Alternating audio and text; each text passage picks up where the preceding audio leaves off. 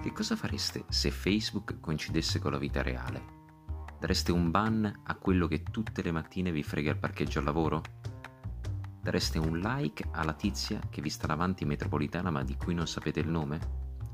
Io più semplicemente continuerei a dar fastidio alle persone che la sanno molto più di me. Questo è Non è mica Facebook. Benvenuti nella mia bacheca vocale.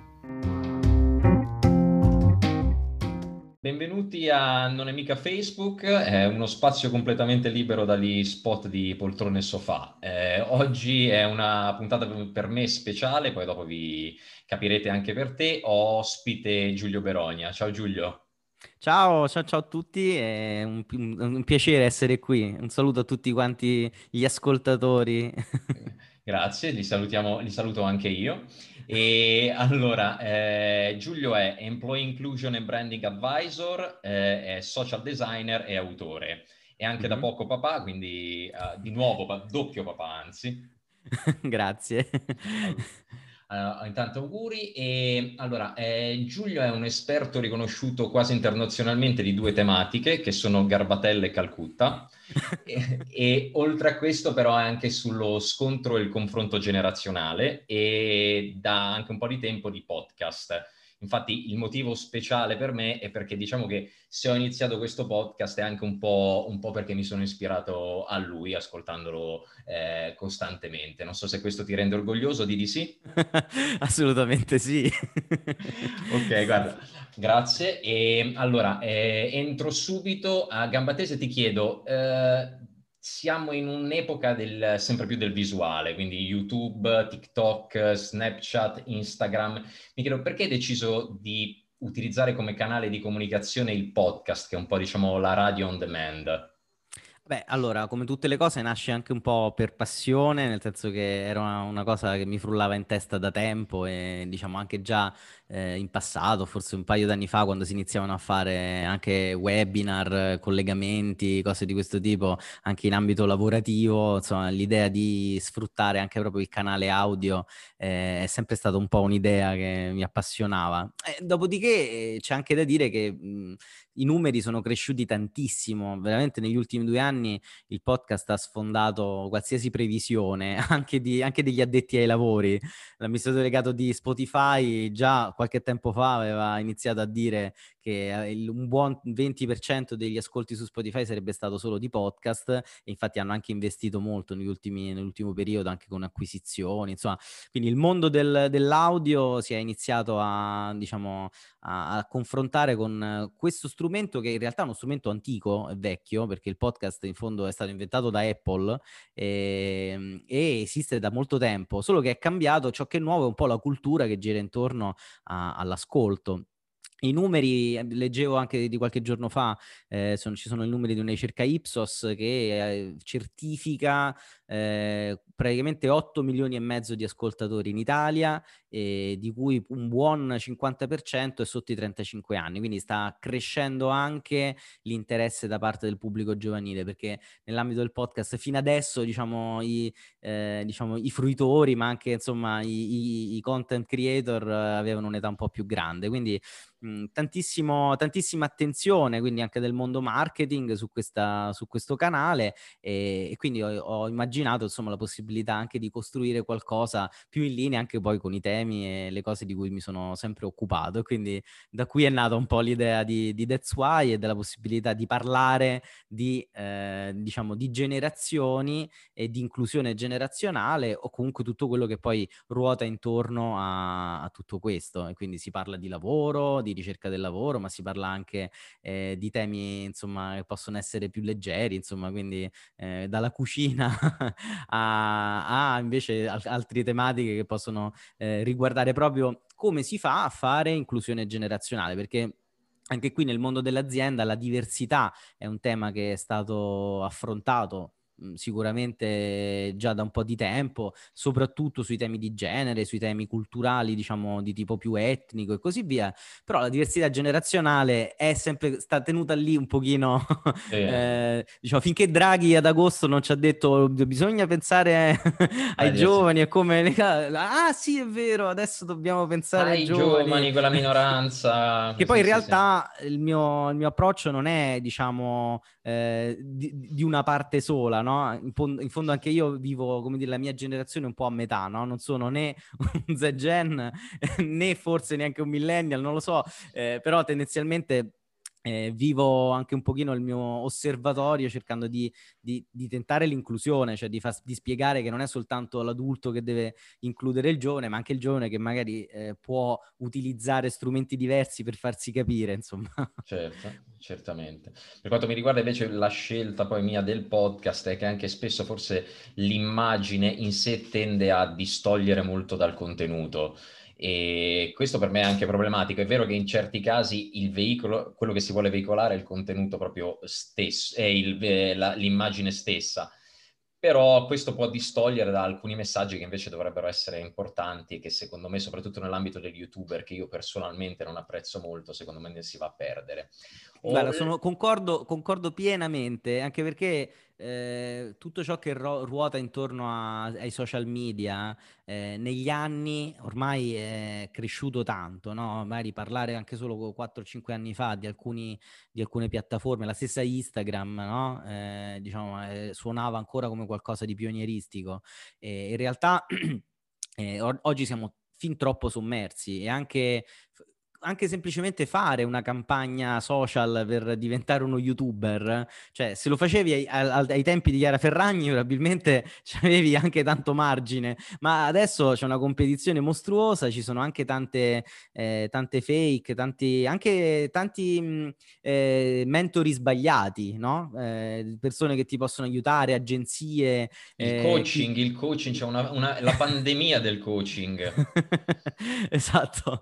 Non, Quindi, tu, non parlo di tutto il coaching, eh, attenzione, no? cioè, di chi, chi, si inventa da un giorno all'altro. Esatto, quindi probabilmente invece l'audio ha questa caratteristica che invece è primordiale perché l'ascolto è una cosa che abbiamo veramente che mh, mhmm, arriva veramente diciamo i podcaster uh, usano dire no? che eh, arriva diretto al cuore no? il potere della voce sicuramente è molto più eh, però va anche educato perché mentre la musica sicuramente diciamo fa accapponare la pelle fa venire fa salire le emozioni non tutti sono avvezzi al, a tutto ciò che è parlato no? e, e quindi sicuramente eh, magari non è uno strumento all inclusive per tutti, eh, però ha dei grandi margini di interesse e, ve- sto notando che comunque, ecco, magari negli Stati Uniti eh, da anni ormai, insomma, anche le, le istituzioni universitarie, le scuole eh, producono podcast, no? Quindi anche per i più giovani, un giovane americano, magari per lui è normale pensare che oltre ai libri di testo avrà anche una serie di podcast dei suoi professori che potrà ascoltare per approfondire i temi. Quindi, insomma, mi auguro che probabilmente in, questi, in questo periodo si, ci sia una crescita ulteriore. Assolutamente. Poi comunque è anche la, la portabilità del podcast, nel senso che dell'audio, no? Perché siamo bloccati su un, solo, su un solo senso. Quindi io per dire i podcast me li sento soprattutto in palestra, invece che ascoltarmi la musica mi sento Alessandro Barbero, Giulio Beronia e, e Zingales e lo, lo, senti mentre fa la spesa, mentre il video sei comunque bloccato col, di essere bloccato davanti a uno schermo, cosa che non sempre può essere possibile. Io ho, ho, messo, ho buttato lì Calcutta, non solo per scherzare, ma anche perché tu eh, eh, recentemente fatto uscire un articolo per Ninja Marketing dove parli dell'indie nel podcast. Perché è indie il podcast?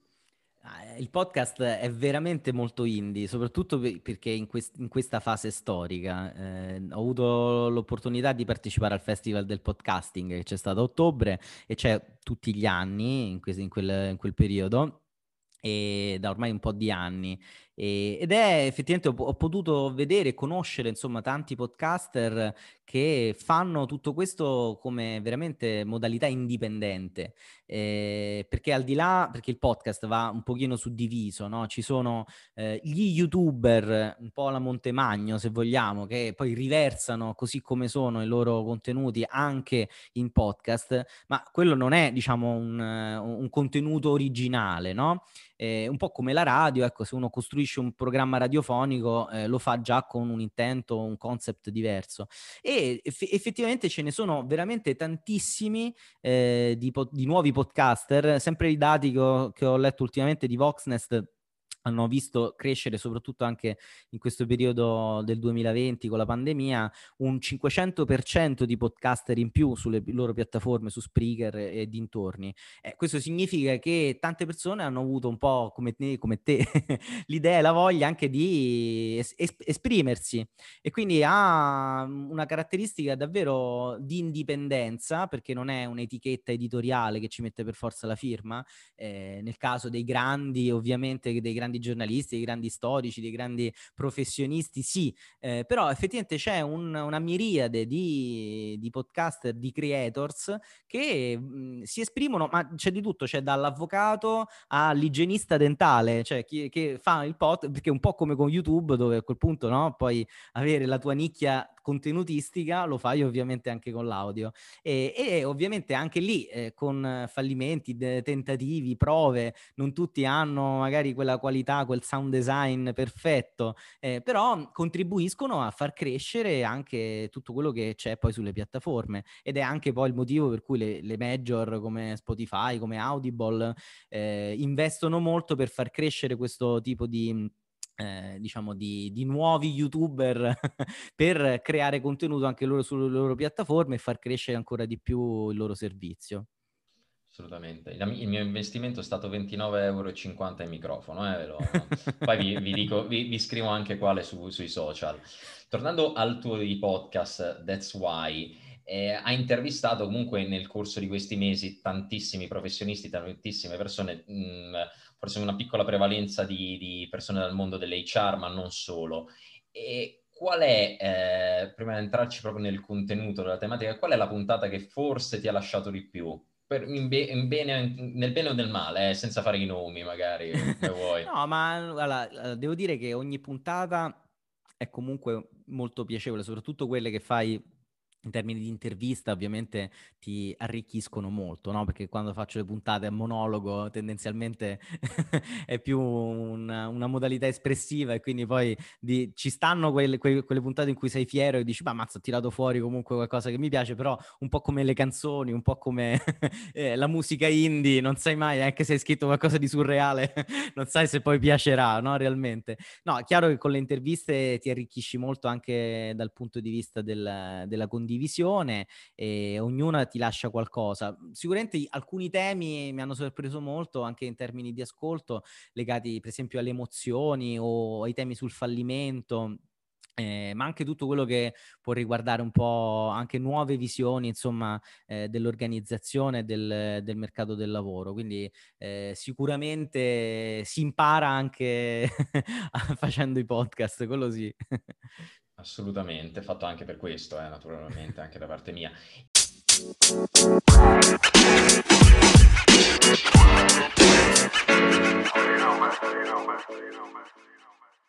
Entrando più nei contenuti, quindi lo scontro generazionale, una cosa che vedo, perché comunque anch'io sono un pochino nel settore, poi ascoltando te, leggendo qua, è la, eh, quello che si nota è, da una parte abbiamo i giovani eh, che si lamentano giustamente che non riescono a trovare occupazione, che non riescono a trovare lavoro, non riescono a trovare il loro lavoro. E dall'altro invece ascoltando le aziende, reparti HR, sembra un po' che abbiamo questi eh, giovani che sono un po' chiusi, come, come, spesso si sente dire, che cercano... Eh, hanno loro sembra difficoltà a trovare i talenti, a mantenere i talenti, sembrano le, i recruiter che stanno facendo praticamente il uh, sono soggetti al colloquio da parte dei candidati e non viceversa. Ecco, come questa discrasia, come, la, come, te la giustifichi? È solamente un fatto di skills mismatch che abbiamo in Italia, che abbiamo in Europa, oppure c'è qualche cos'altro?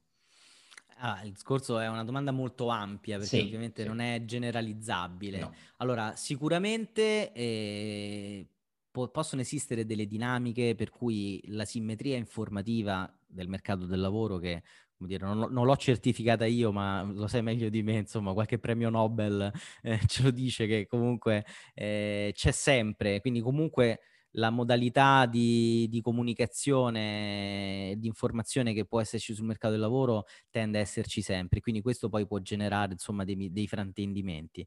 Sicuramente quello che si nota studiando le generazioni è che comunque queste nuove generazioni, le, le, le, nuove generazioni, poi in realtà non mi piace neanche classificarle e mettergli etichette, cioè comunque diciamo l'universo giovanile rispetto a una volta, magari rispetto a boh, anche solo 20 o 30 anni fa, eh, ma anche forse anche solo rispetto a 15, ha cambiato anche la percezione di quello che è poi il valore del, del lavoro, perché è cambiato il concetto di lavoro. Una volta il lavoro era un'identificazione anche prof- con ehm, diciamo la propria personalità cioè se facevi un mestiere eri, quel, eri quel qualcosa, no? Che poi poteva essere il maresciallo, l'avvocato, il notaio, il dentista. Ehm, mentre ehm, oggi, essendo tutto molto più frastagliato e si lavora in un, in un, diciamo, un contesto molto più fluido, questo fa sì che sicuramente anche l'attenzione da parte di chi è un, diciamo, un job seeker sia anche quella di trovare poi un contesto che sia in linea con anche altri valori e non soltanto quelli, diciamo, di tipo economico. Poi sicuramente vedremo cosa accadrà anche con la pandemia e la, la post-pandemia, insomma, in termini, come dire, di esigenze professionali, probabilmente mh, può anche accadere che magari le nuovissime generazioni possano avere un approccio molto più nudo e crudo, insomma, a, al lavoro. Eh, detto questo, manca sempre tanto l'orientamento nei confronti appunto dei più giovani per fargli capire di che cosa si tratta, perché poi magari spesso l'azienda non è il, il loro obiettivo, cioè non, non, non è il posto giusto per loro, cioè magari pensano che lo sia eh, ma poi si rendono conto di vivere in un contesto ingessato eh, ha, dove l'organizzazione non lavora realmente eh, in, in, termini di coinvolgimento in maniera efficace. E, e, e, quello che forse potrebbe mancare al mondo organizzativo, manageriale, è un po' forse questa consapevolezza, o meglio, la consapevolezza c'è, però mancano un po' gli strumenti per dire, ok, eh, da una parte sì, è vero, si è ribaltata questa posizione, cioè dove sembra che il giovane che deve scegliere me, ma come? Io gli sto offrendo un lavoro, però eh, questo non, non, basta, cioè oggi eh, bisogna innanzitutto dimostrarlo, perché tutto quello che, ed è un po' la logica dell'employer branding, eh, se tu come brand e come employer dimostri sul mercato che davvero sei un luogo, un'organizzazione, un best place eh, dove lavorare, eh, allora effettivamente ne sei, sei, riconosciuto. Prima delle aziende non si sapeva granché se non il prodotto e quello che, che se il prodotto era noto o meno. Eh, oggi invece attraverso appunto la rete, attraverso eh, tante cose, sei in grado anche di capire se è un bel posto di lavoro oppure no, o se l'amministratore delegato è, è uno che fa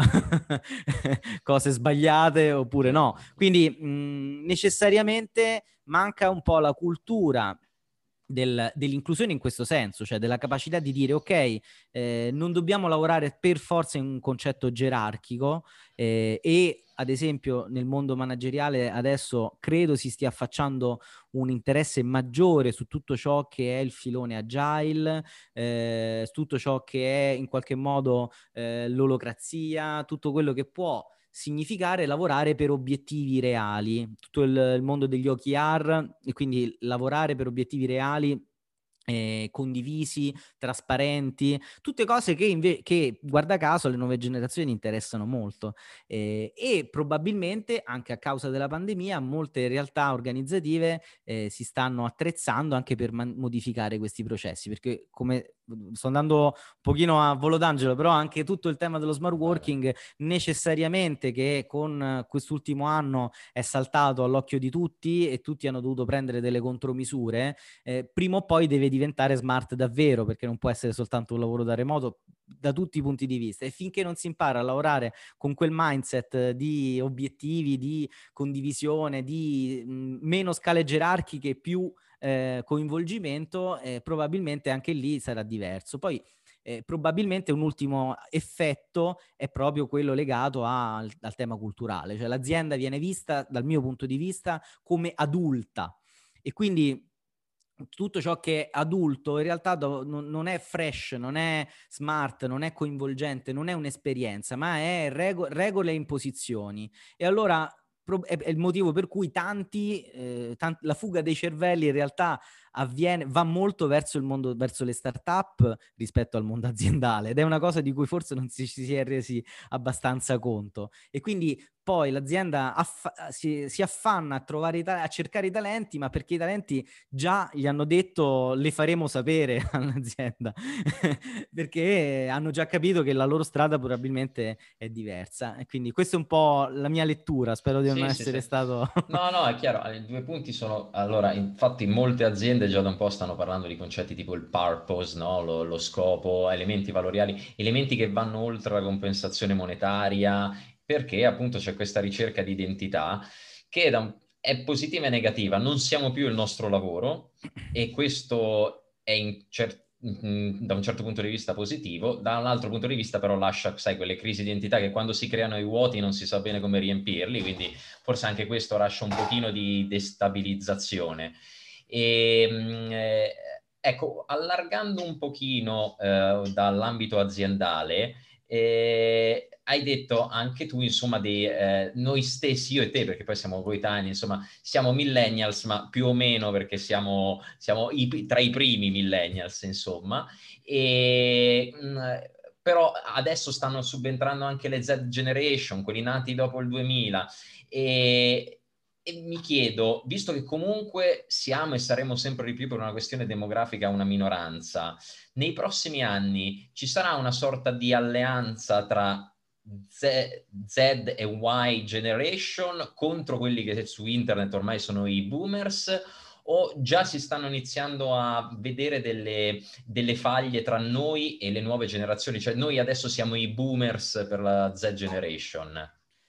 Allora, mh, studiando un pochino tutte le teorie, anche sociologiche, sulle generazioni, ce ne sono alcune, insomma, che poi sono state un po' più preponderanti nell'ultimo periodo eh, il vero conflitto conflitto, se dobbiamo parlare di conflitto, c'è quando c'è distanza generazionale, quindi mi verrebbe spontaneamente da risponderti che forse no, diciamo che quando si è più o meno cugini di generazione ci, si, si, è comunque vissuto alcune esperienze che possono essere, possono essere simili, ma quello che può creare distanza sono, come poi un concetto abbastanza semplice ma che ci dimentichiamo, è l'esperienza. Cioè nel momento in cui cioè, cos'è che davvero differenzia i più giovani dai più adulti? L'esperienza. Quindi che, guarda caso, è esattamente il, il conflitto su cui ci si, ci si batte, perché quando cerchi lavoro ti cercano con esperienza, non si capisce che cosa vuol dire. Quando devi in qualche modo costruirti un percorso di, diciamo, di ricerca attiva di lavoro, un percorso, una carriera professionale, il giovane sente quell'inquietudine solitamente che è legata al fatto di non, essere, di non sentirsi sicuro, di non avere quella padronanza, di avere tutte le competenze utili. Eh, l'adulto invece tende, siccome ha l'esperienza, tende invece magari a eh, schernire un pochino chi è più giovane per dire beh vabbè ma tu non hai esperienza no? non, non sai non ci sei già passato no? allora in realtà andrei a focalizzare su questo eh, cioè io sono un po' contro le etichette no? perché comunque sono figlie del marketing eh, che in realtà lo fa, lo fa, per mestiere perché quando devi vendere un prodotto devi andare proprio a fare l'identikit eh, di chi è il tuo, il tuo cliente quindi anche queste denominazioni nascono da lì eh, però probabilmente il concetto un po' più culturale, sociale da tenere in considerazione è quello legato al, al gap che può esserci in termini di esperienze oppure meramente in termini di opportunità economiche. E quindi è chiaro che eh, il cinquantenne in qualsiasi generazione storica tendenzialmente, siccome ha un percorso eh, anche di lavorativo più evoluto, avrà anche delle solidità economiche. Non dico,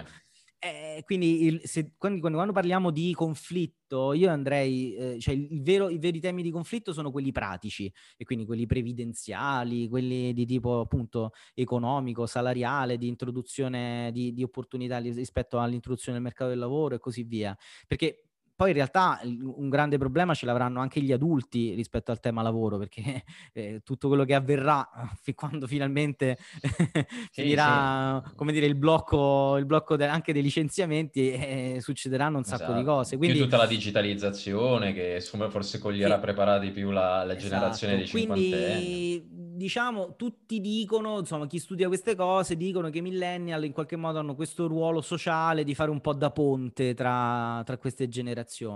Eh, sì, perché potrebbe essere esattamente un po' anche quello che, che penso quando faccio That's Why, che è un po' questa l'idea, però ehm, probabilmente il vero, il vero, tema, il vero problema è legato anche a quell'aspetto. Poi sicuramente esiste un, un, un, un questo è più una, una visione mia, non, non, la, non la do come dire un senso oggettivo scientifico, che però effettivamente la generazione che ha vissuto un po' il boom economico e soprattutto in Italia, insomma, gli, gli yuppies della situazione, probabilmente hanno anche un approccio culturale, economico, sociale che eh, fa parte però, però diciamo che è molto diverso e che però guida un po' come la famosa classe dirigente che si, si citava nel tempo, le cose in un certo modo. E quindi eh, anche quelli poi sono degli effetti che necessariamente ci saranno. Ma sicuramente, come dicevi te, eh, il vero tema di non discriminazione della gioventù avviene solo quando la gioventù è numericamente eh, più alta, cioè necessariamente i giovani sono pochi, gli anziani sono tanti e quindi tutte le politiche, tutte le strategie, tutte le considerazioni manageriali necessariamente eh, sindacali saranno sempre legate soprattutto ovviamente a qual è la base poi diciamo elettorale o comunque Democracy rappresentativa. Rules. È così, eh, le, I giovani storicamente sono, eh, hanno dato un loro contributo in termini di dare voce alle loro difficoltà quando storicamente contavano di più. Cioè nell'Ottocento, quando cioè, le rivoluzioni le hanno fatte i giovani e ecco, ovviamente negli anni 60 dove c'era però un'apertura diversa, insomma, culturale tra, anni, tra le due guerre. minoranze. esatto, quindi questa è un po' la mia lettura. Un'altra linea di faglia forse è anche il fatto che i giovani oggi sono necessariamente, eh, non voglio dire più acculturati perché non è, non è neanche vero, però hanno un capitale eh, conoscitivo dovuto a un maggior numero di anni di istruzione, appunto che è, è maggiore, più rilevante. E appare, quindi c'è anche uno, come posso dire, un, un confronto tra i, i, risultati dal punto di vista economico eh, e di carriera con un, un livello di alto di, di, di, di, istruzione rispetto a quello in passato dove un livello economico, la remunerazione è più alta ma con un livello inferiore di, eh, istruzione. Quindi questo magari può creare anche cioè, un, un forte senso di disagio e di ingiustizia. Ecco. Assolutamente sì, e poi questo è un tema annoso. In Italia, sì. l'educazione insieme alla salute abbiamo scoperto in quest'ultimo sì, periodo è sempre stata come dire quella su cui si è investito, anzi si è decurtato tanto. E, e non voglio fare no, le, le, cose insomma alla Noam Chomsky, questi, queste considerazioni in cui il popolo lo controlli se non, non lo sì, educhi, però effettivamente come dire se credi quel, nello sviluppo di un paese, nello sviluppo di un'organizzazione, organizzazione, eh, credi anche nella, nella formazione nelle, delle competenze delle persone. Quindi eh, poi non è sempre tutto vero, è chiaro che il numero di laureati ad oggi è più alto, c'è anche un'istruzione più diffusa, eh, ma il, il, vero, il, vero, ganglo eh, da sciogliere è, è, quello legato proprio alla capacità di leggere le informazioni, al di là di qual è il tuo titolo di studio, eh, perché è esattamente il problema. Assolutamente. Allora, prima di chiudere ti farò, le, eh, due, ti farò due domande. La prima è un pezzo musicale che ti... No, non è vero, questo, questo, questa è la, tua, è la, tua, di conclusione, non te la rubo. No, la prima è, visto che l'ho citata e che quest'anno fa cent'anni, quindi auguri, un posto che ci consigli di Garbatella. sì, che è un quartiere limitrofo dove vivo. Eh, non faccio il Mastrandrea della situazione. C'è stato un periodo in cui Valerio Mastrandrea è stato un po' vessato perché diceva di essere nato a Garbatella. In realtà è nato dietro casa mia, che è il quartiere accanto, però giustamente ci ha vissuto perché andava a scuola sì, al liceo Socrate insieme a tanti anche personaggi famosi che sono passati di lì. Eh, allora, a Garbatella in realtà non c'è un posto specifico perché va girata, va passeggiata a tutti gli effetti. Eh, ci, ci sono dei posti bellissimi dove all'interno della stessa piazza ci sono tante storie una sull'altra, c'è diciamo la piazza di Sant'Eurosia dove c'è il San Filippo Neri dove eh, pare che lì, insomma, là, in, là, iniziava il percorso delle sette chiese di San Filippo Neri e dove si è incontrato, pare, con Carlo Borromeo nel 1600. Ci sono delle, dei reperti storici romani, eh, insomma, molto, molto antichi e ci sono anche, c'è bellissimo l'intorno anche una, un lotto che è stato una gara tra architetti dell'epoca quando è stato costruito, insomma, il quartiere essenziale, ma eh, Garbatella, insomma, ha tante ha tante peculiarità. Insomma, c'è, c'è, c'è, passato pure Gandhi quando è venuto in Italia per andarla a trovare per vedere come era fatta. Quindi eh, il, il, suggerimento è quello di viverla appena sarà possibile, anche in maniera un po' più eh, completa, eh, attraverso insomma il perdersi nei lotti e nei vicoli, Bravissimo. che è la cosa più bella. Esatto, che è proprio perdersi. A Roma, a Roma te perdi perché non ce la fai. Ho provato a dirlo in romano. A Roma ti perdi, ma a volte è anche, è, è anche piacevole perdersi. Poi magari puoi incontrare Giulio Berogna che va sempre in giro con una lolly Planet nello zainetto, ve lo dico perché è, è, ed è vero. Eh? Allora, ultima domanda, doppia domanda che, che l'ho messa per dare senso al titolo di sto podcast che non sapevo come fare, che è un like e un ban a qualcuno o a qualcosa. Mm, allora, eh, un like eh, lo darei, se rimaniamo più o meno nel tema insomma, della generazionale, eh, a tutte quelle realtà associative che si stanno dando da fare molto eh, proprio per eh, rappresentare in maniera concreta eh, quello che può essere un po' eh, un piano d'azione reale. Esiste una rete, una rete giovani eh, che è stata promossa da Officina Italia, tra l'altro intervisterò a breve, un like insomma a tutti loro e un like anche a tutte quelle manager che anche, anche se insomma mi è capitato di intervistare si danno da fare sui social per renderlo un, eh, un luogo anche educativo comunque per spiegare un pochino di dinamiche che riguardano il mondo aziendale il mondo del lavoro. Quindi un like sicuramente a chi si prodiga in maniera assolutamente gratuita per eh, insomma generare una buona cultura anche in questo senso di, di inclusione.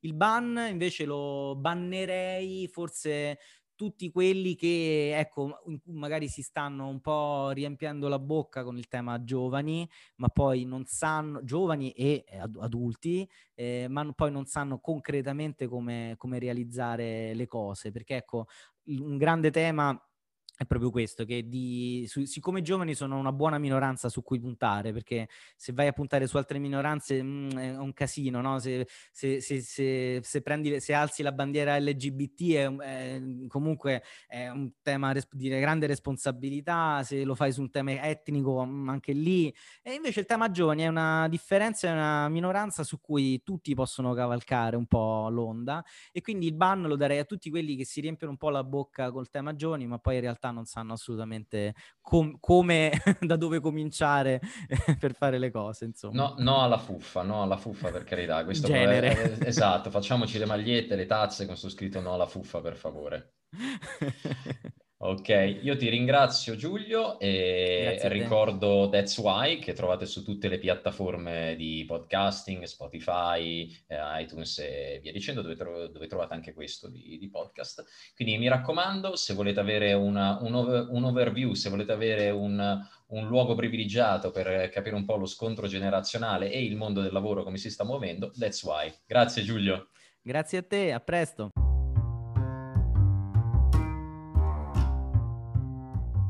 Questo fosse veramente un social, adesso sarebbe arrivato il momento per farmi presente che ho scritto quale con l'apostrofo, che ci sono cose ben più importanti da affrontare e per mia madre per dirmi che sono bravissimo. Quello che invece vi suggerisco è di andare sui miei canali social che trovate in descrizione per commentare questo episodio, per fare le vostre riflessioni, per criticarmi. Avrete a disposizione qualche minuto della prossima puntata in diretta per presentarmi tutte le vostre opinioni. Questo è Non è mica Facebook, io sono Gianluca Frattini e voi siete degli ascoltatori spero incuriositi.